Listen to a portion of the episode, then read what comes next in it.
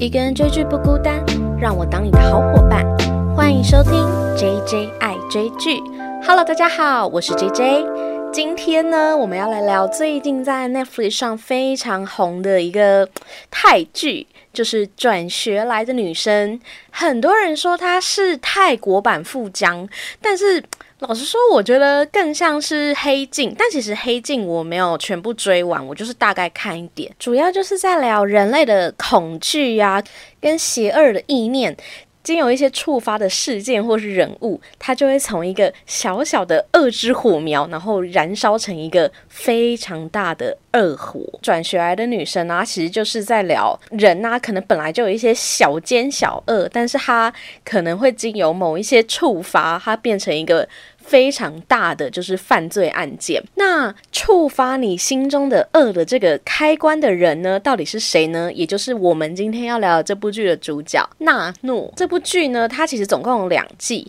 不过它的主线其实是呃蛮简单的，就是纳诺呢是一个永远不死的一个女生，然后她会每一集呢都转进不同的学校，这个学校它会存在不一样的这个校园的问题，她就是担任触发你心中的。二的那个角色，嗯，它总共目前是两季，然后第一季是十三集，第二季是八集。其实我觉得它第一季跟第二季最大的差别是，他们讨论的议题其实不太一样。第一季比较注重于高中生的个人议题，例如对于呃同才之间的嫉妒啊，或是爱情的这种暗恋的痛苦啊，或是呃老师。威权体制下的学生的就是应对，就是比较是属于青少年的个人议题，然后所引诱出来的这个犯罪案件。那第二季呢，其实我觉得它已经拓展到社会议题了，像是酒驾、民主的体制是否恰当，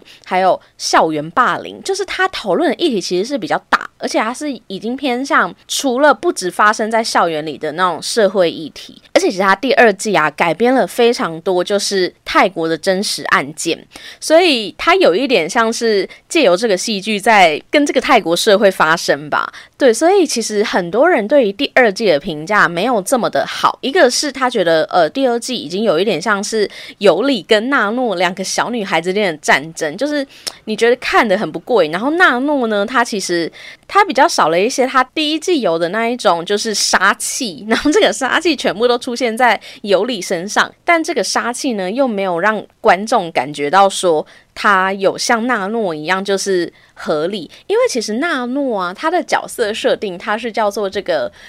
恶魔的女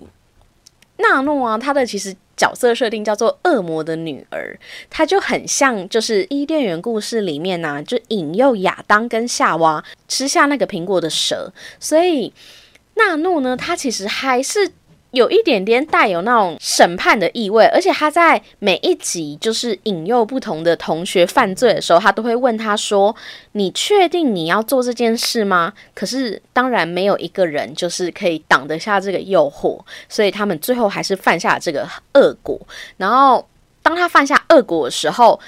他就会让他明白。你这个恶的意念是会有因果轮回报应的。其实很多泰剧里面，我觉得他们可能是宗教关系吧，所以他们其实对因果轮回这件事情是很常融入到他们的戏剧里面的。对，那其实我后续啊，其实诶，我前面其实大概已经简介完这个剧情，就是他的每。总共两季，纳诺呢，他在每一集呢都会转进不同的学校，他去勾起这个学校里面的某一种嗯关于恶的议题。然后他在就是勾引的过程之中呢，他也会问他说：“你确定你要犯下吗？”那当然每个人都会犯下嘛。那犯下之后就是会有一个非常可怕跟劝世的后果。那其实我觉得他每一集都可以延伸成一部电影，就是他的剧本都很完整，他的制作呢其实都会参照他当集的内容有一些些小。需要改变，所以我觉得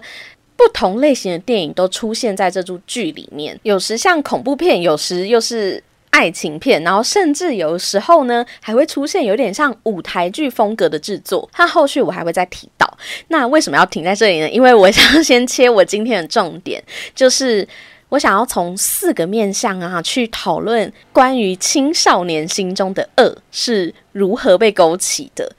那这个四个面向其实可以先破题，就是爱情、亲情、友情跟权威。权威指的可能就是老师跟体制，对。不知道大家距离就是高中时期已经过多久了？我是不方便透露我过多久，不过是一段时间啦。不过我现在回想起来，就是小时候啊，为什么这一部剧啊，他要拿高中生当做主角？大家应该有听过，就是校园呐，有人说它其实就是一个社会的缩影。当我们每天都必须跟同一群人关在一起，就是八九个小时的时候。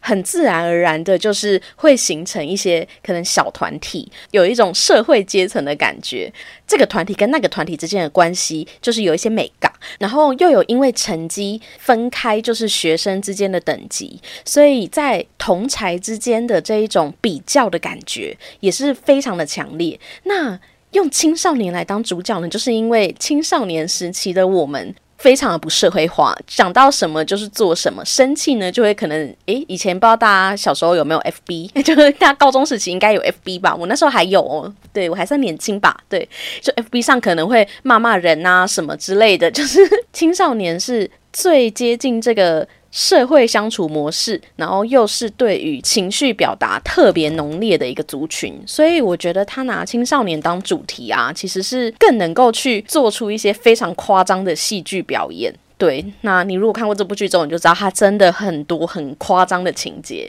都让我觉得哦，泰国人很敢拍呀。对，那先讲呢，第一个面向呢，就是对权威的态度。一个呢，大家想想，就是你们高中时期对于老师的态度是什么？我觉得就是两种，要么喜欢，要么讨厌。诶，对哪一个不是？对，我觉得对于老师的那一种。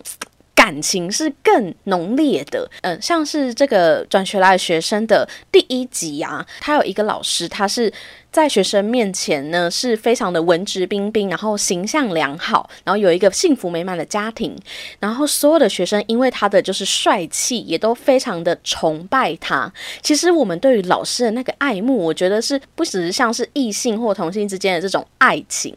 更是一种觉得。他大我很多岁，然后经历比我多很多。这一集的内容其实就是有一点类似全市性交，然后只是那个老师更可恶的是，他引诱了那些看似对他有好感的学生，然后强制他们发生性关系之后，还把他录影片下来，然后威胁他们。所以其实学生对于老师之间的关系呢，当然也可以是单纯的，就是我们校园中碰到的对于老师的这种尊敬跟崇拜嘛。但是，一不小心，只要那个老师他心怀不轨，非常有可能发展出一个恶。这整部剧呢，纳诺他其实就是一直在挑选那些在犯罪边缘上的那一些同学或是老师，他们只需要一句话或一个嘲讽，一个。方法一个工具，他们就可以跨出那个界限，然后去达成犯罪这件事情。第二个呢，我们对于学生跟老师之间的关系，还有一个对于权威的挑战吧，就是我们在校园生活之中可能会遇到像 EP One，让我们非常崇拜。然后爱慕的老师，但是呢，也可能会遇到让我们觉得他到底在拽什么？对，没有小，我现在的那个用词都配合青少年，这样 希望没有青少年在听。没有啦，就是就是你会觉得这个老师，因为他是老师的这个身份，然后去强迫学生做一些很。你可能觉得就是倚老卖老的事情，对。那在第九集的这个陷阱啊，他其实就是在聊有一个同学，他其实本来他就是有一点小小问题学生啦，然后他一直非常喜欢挑战一个男老师，然后在这个陷阱这一集里面啊，他其实是一个很重要的议题，是在聊校园暴力，就是他不止聊就是对于老师这个权威的挑战，第二个是他在聊校园暴力到底是不是从外面带进来的，那他的引言呢是说，有人说学校是最安全的地方，那暴力这件事情到底是从外面被带进校园来的，还是学生之间的互相猜忌呢？那这一集呢，其实我觉得他的设定也蛮猎奇的，就是平静的校园之中呢，有一天突然闯入了一个逃狱的囚犯，他就随机在校园开始展开了杀人案。然后就有一群学生呢，他们就是刚好在教室里正在跟老师吵架的途中，得知这件事情，他们就一起被关在这个密闭的教室中，这样子。对，然后就开始彼此的互相猜忌跟推脱，说到底谁要走出这个门外，然后去看这个杀人犯还在不在，去找救援这样子。其实我觉得这一集非常值得看的是，因为我觉得它非常像我们现在在疫情时候的状态，我们必须被各自隔离在自己的家中或是嗯办公区域。那其实虽然我们外面有非常明显的这个病毒的威胁，可是实际上我觉得最可怕的是你对于你会接触到人的那种恐慌。原先是好同事、好朋友这样子，但是我们都因为这个疫情跟病毒，渐渐的变得不太敢去实体的接触到他们。那在彼此之间都会保持一个社交距离，对，秀美其名，但其实我觉得就是一种恐慌的展现啦。不过。老实说，当然就是为了大家的身体健康着想，一定要保持社交距离，好不好？只是我觉得他这个这一集他在描写的状态，其实是更符合我们现在在疫情之中大家人心惶惶的表现。那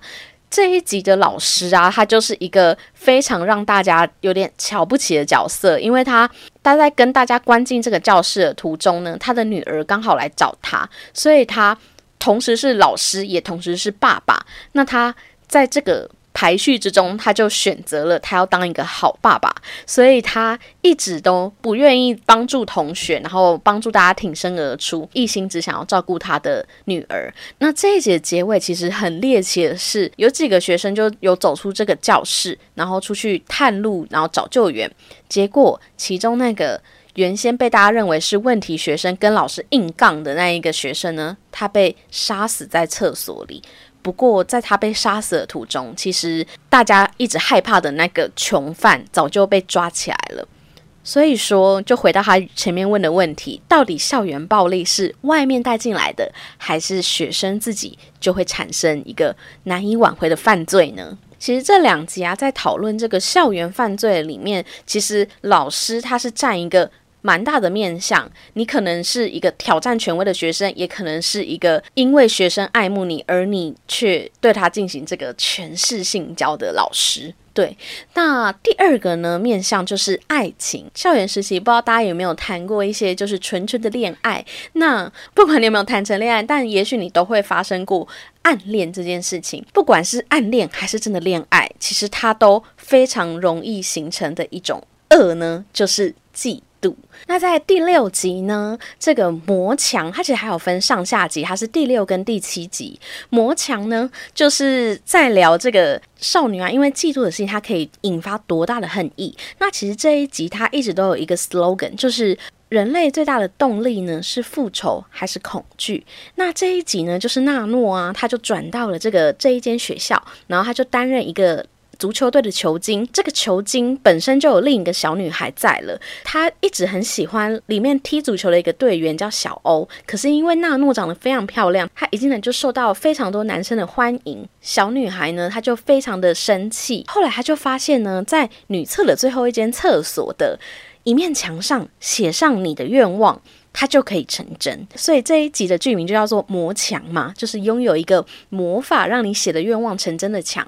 那他就写上纳诺你这个臭脸的婊子，然后结果纳诺的脸呢就真的臭了很久。然后他就发现说，只要在这上面写上就是你想要达成的事，它都一定会成真。中间呢就是有一个清洁员就发现这件事一直有人在墙上涂鸦，他就很生气，他就把那个涂鸦的字全部擦掉。神奇的事情发生，就是。是当他把这个字擦掉的时候呢，原先那个纳诺的臭脸就恢复正常。那当这个球精小美眉呢，她其实叫做 Ben 啦，但是因为泰文发音我真的不太会，她应该叫 Ben 之类的。对，她因为记住这件事情，就不断的在这个墙上就是写上一些诅咒的话。然后这两集就是猎奇的地方就在 Ben，他有一天就发现这个厕所外面有一个霸凌现场，他就给了那个被霸凌的女生那支笔，然后跟她说。如果你在这个墙上写上就是你的愿望的话，他都可以实现。就他把魔墙的秘密告诉了那个被霸凌的女生，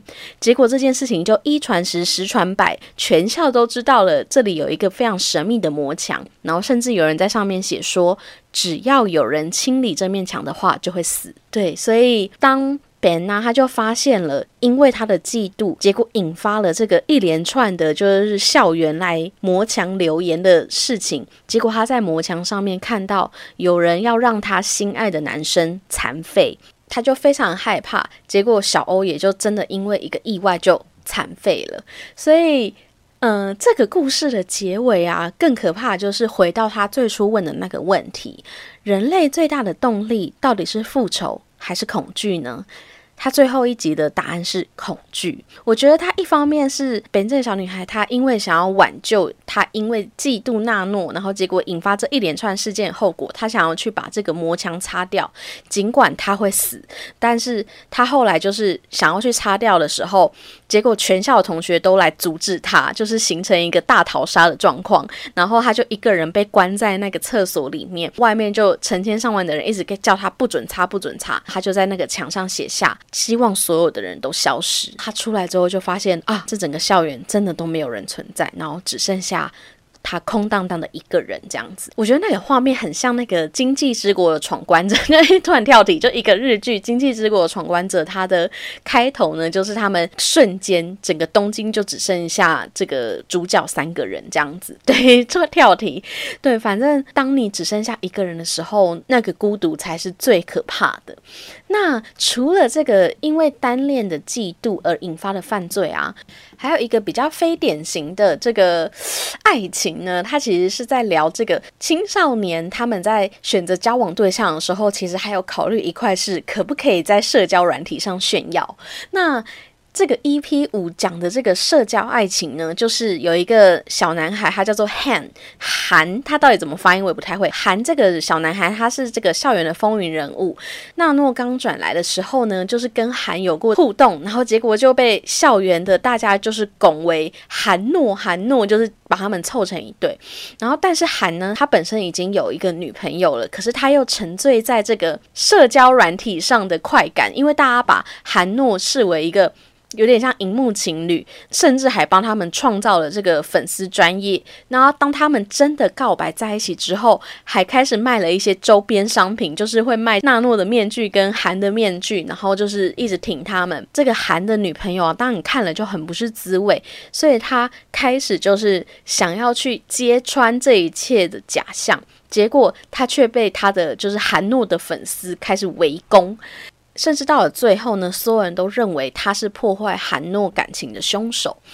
那这一节结尾非常可怕。纳诺呢，利用这个韩的女朋友的嫉妒心啊，制造了这个坠楼的意外，就是纳诺自己跳下去死掉这样子。可是他其实没有死，因为他是一个不死之身嘛，所以他后来就变成了一个植物人。以至于韩要一辈子照顾纳诺，所以他们就成为永远在一起的伴侣，就非常的猎奇。不过这一集它其实就是主要在聊青少年对于爱情，不只只是单纯的爱而已，而是有更大一部分的炫耀的成分存在，而这个炫耀呢，就会引发出你无法想象到的后果。除了这个爱情层面呢，当然还有非常大的一块，就是在友情跟同才之间的这个阶层关系。那其实他有蛮多集都有在聊这个同才之间比较的关系，不管是第三节荣誉，他其实在说一个学校，它是以资优生去区分。学生之间的关系，然后还有第四集的上流社会，都是有钱人学校的这个学生啊，他其实每天都假装自己是有钱人家的富少爷，却因为这个谎言让他爸爸妈妈遭受非常暴力的对待。那但是我觉得比较想要来聊的是第十一集的这个排行，我觉得他是。这个学生阶层之间关系最具象化的，就是不只是课业，还是金钱，或是家庭背景，还有一个非常现实的，就是外貌。那这个第十一集聊的排行呢，就是说有一个学校它是非常注重学生的外貌的，你只要一进来呢，你就可以刷一下你的脸，然后就跑出了你在这个学校的美貌排行榜，然后只有前十名的同学呢，才可以进到一个。有点像是这个特别礼遇的场所，然后那个场所会有佣人，然后会有非常好吃的甜点，或是所有同学的爱戴。其中呢，就有一个小女孩，她叫做 In，，然后她是一个一直被这个校园排名在第十名美丽的这个小女生。但是因为纳诺转进来之后，就开始这个名次有过很大的变动，他就时常的就是不小心掉出第十名，然后又非常想要进去。然后纳诺呢就在一次的这个机会中就告诉他说：“其实你要维持前十名很简单呐，你只要把前面的人变丑就可以了。”然后这个小女孩呢也很有慧根，她就在下一秒就马上弄花纳诺的脸，她就开始筹划。各式各样把前几名的人全部弄丑的计划，那最后呢？没想到，当学校在公布这个第一名美貌长相的人，居然是一个他以前认为非常丑的女孩。那他后来去整形，结果整成一个第一名的美貌。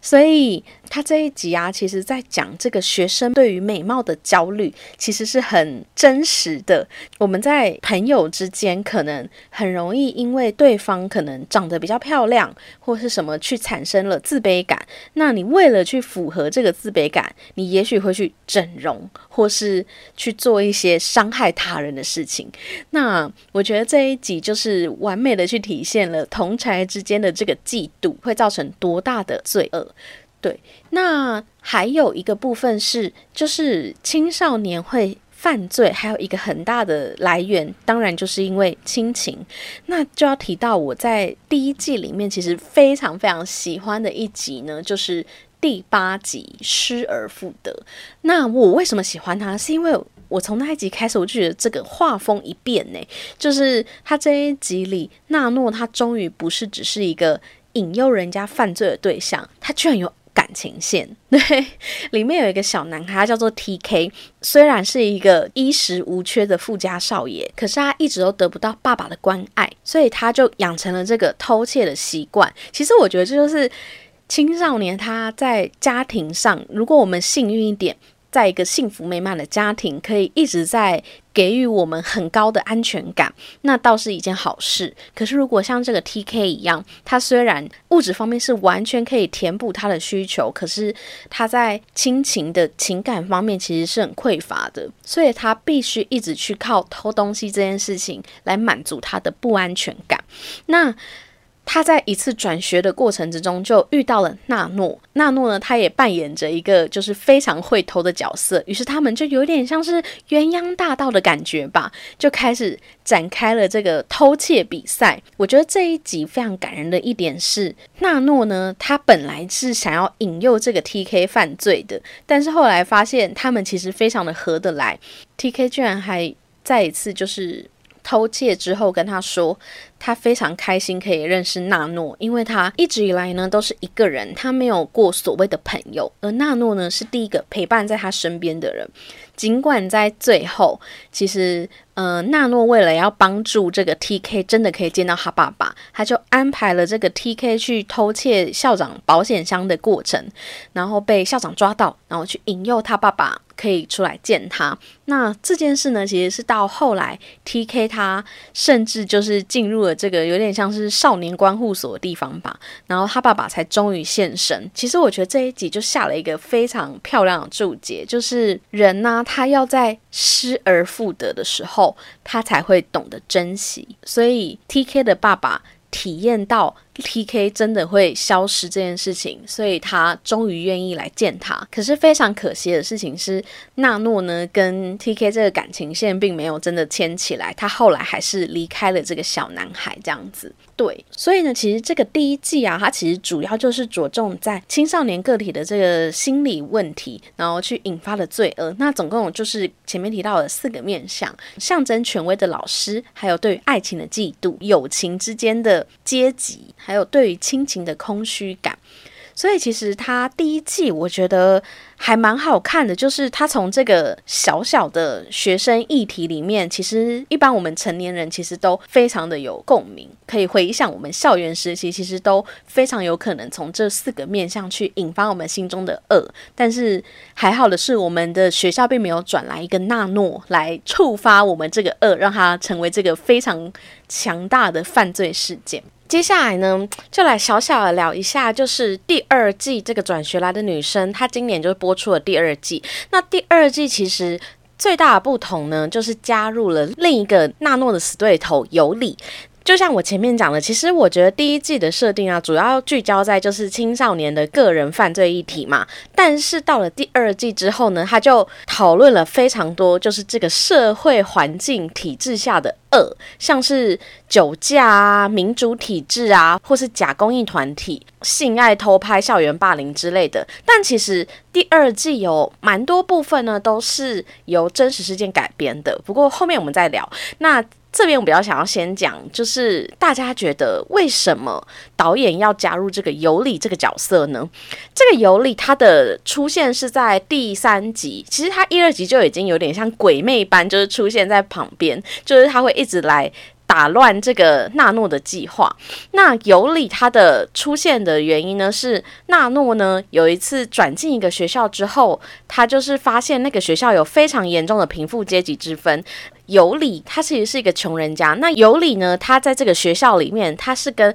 两个有钱的女生在一起，就是有点像小团体。他们看似感情很好，但实际上这两个有钱的女生都把尤里当跑腿的佣人在使唤的这种感觉。那这件事情也在大陆转进这个学校的时候，他就发现了，然后他就想要从中去怂恿尤里进行反抗，结果没想到就是在最后，就是尤里好像要反抗的过程中。纳诺呢，就发现他们三个小女生的秘密。她们三个看似像是一个很单纯的女生，只是有一些贫富阶级的差距而已。但实际上呢，那两个非常有钱的女生，她们都在私底下利用尤里，引诱一些少女来到他们的别墅，然后去进行强奸、偷拍。所以其实呢，他们私底下是有这个性犯罪的过程。而这些事情呢，就被纳诺发现，因为纳诺呢也被抓来，就是当成白老鼠这样。结果没想。想到这个一山还有一山高，尤里呢，他假借把纳诺绑过来这里，然后当纳诺死后呢，他就脸色一变，就是他后面来了，事先就已经安排好两个壮汉，他要对这两个富家少女报仇。结果没想到最可怕惊悚的事情是，他原先以为他已经就是杀掉那两个富家少女之后，没想到他另外找来的那两个壮汉，居然也把尤里拖去浴缸，然后把他溺死。结果呢？因为纳诺的尸体刚好也放在浴缸里面，他就喝到了纳诺的血，于是乎他也拥有这个复活的能力。所以他的复活的条件呢，其实是要先喝到纳诺这样子恶魔之女的血。所以尤里他也开始有了这个重生的技能。其实，在第一季呢，都很少去提到纳诺的背景，他到底是如何变成这样子的，没有人知道。不过，他在最后第一季的最后两集呢，我不确定那到底算不算是纳诺的背景介绍。可是，他其实也是有被霸凌的过往。但是再怎么被霸凌，都好像不如尤里在第二季被他的这两个朋友霸凌严重。可是，呃，尤里他比较不一样的事情是，他其实是一直在伺机而动，就是他有反抗的心，他不是一个单纯的被害者，而是他一直在谋划，说我有一个复仇的计划。结果呢，他就获得了跟纳诺一样的能力嘛。那大家觉得为什么要出现尤里这个人？方面当然是可能就是 纳纳诺，可能大家第一季已经看腻了，第二季总要加入一些新的元素。可是大家觉得他这个加入是有加分的吗？因为老实说，我的确觉得有时候看第二季的时候会有一种被打断的感觉，就是通常呢。第二季他又有点被打断，因为主角还是纳诺，但是呢，你都会看到纳诺的计划正在完美的执行当中的时候，就会突然插入一个尤里，然后就很像两个小女孩在竞争的那种感觉。在这个竞争过程之中，其实你也发现纳诺他开始有一点动摇了，他开始看着尤里这样子以恶制恶这么痛快的事情的时候，其实他的内心其实还是有一丝人性的。如果是我的话，其实我还是比较赞同纳诺的做法，因为我会能够理解纳诺他还会想要给这些加害者一个悔过的机会。可是，在有理处理事情的方式上，他其实因为他是完全的受害者的角度，所以他对于那些加害者的恨意是很强烈的，所以他处理事情的方式都是非常直接、快速的，想要让他们去死这样子，所以就有一点失控。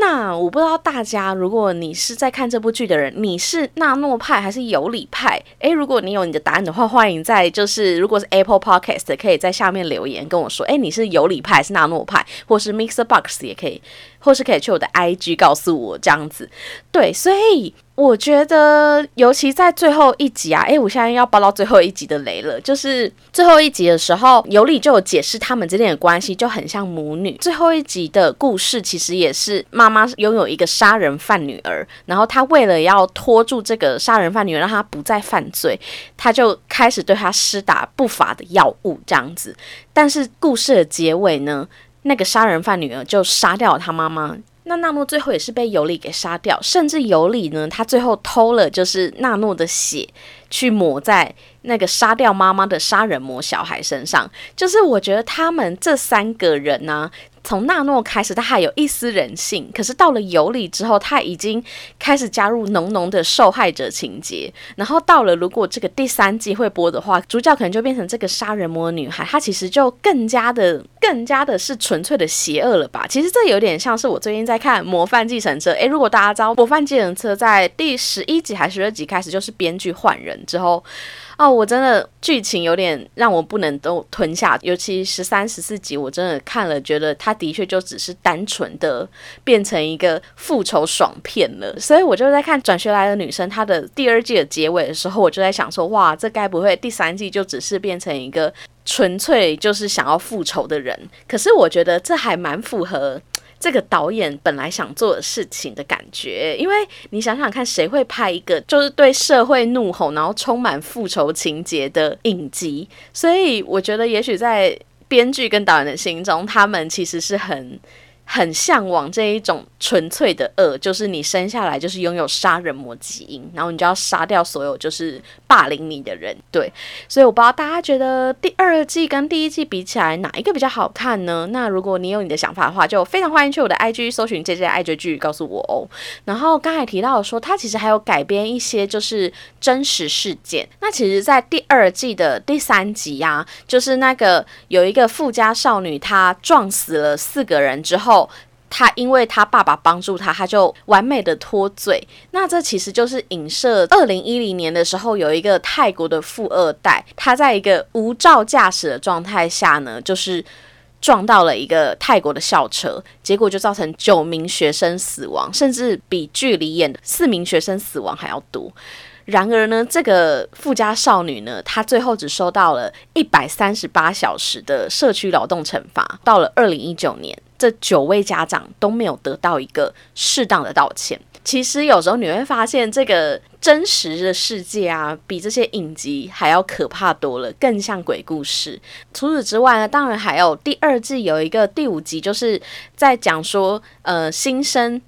非常受学长学弟制的影响，学长说的话就是对的。然后他们在一次迎新过程之中呢，那个学长呢就是失控把纳沃给杀掉。对，所以他其实是在讲校园霸凌跟就是长幼有序这种就是很传统的旧观念，然后也出现在这个大学校园之中。那这其实也在影射二零一九年呢，有一个十五岁的学生，他在校园里面被三名学长姐重踢。之后就是昏迷。那为什么会做这件事情？就是因为这个学校的传统，就是说，如果你被围着踢了三次之后，你就可以收到一个不同级别的特别手环。没想到这个学生就是在被围着这个有点，其实我觉得这就是殴打了。这个围着殴打之后，他昏迷两天之后就离开了。所以其实校园之中的暴力啊，大家可能以为他们还是小孩子，但其实。越是小孩子，越是需要注意。就是我们小时候可能也抓不清楚那个度，而且也非常受同才影响。就朋友做什么，我们就会跟着做；上面流传什么，我们就照着他的传统下去做。所以，其实我觉得校园暴力当主题的这一部剧，真的是非常的猎奇又奇幻。而且，你也可以发现说，其实真实的世界比这个剧里演上的还要可怕。一万倍，对。那如果呢，你也喜欢这个转学来的女生呢？非常欢迎去我的 IG 搜寻 JJ 爱追剧，然后跟我分享你的心得。前几集呢，我有推荐十五部无雷的防疫片单。如果你们还有更多想要看的影剧呢，在这个疫情期间，大家好好待在家，好好追剧，好好照顾自己。那如果你有更多想看的剧呢，欢迎去听我那集 Podcast。那非常感谢大家今天的收听，大家再见，拜拜。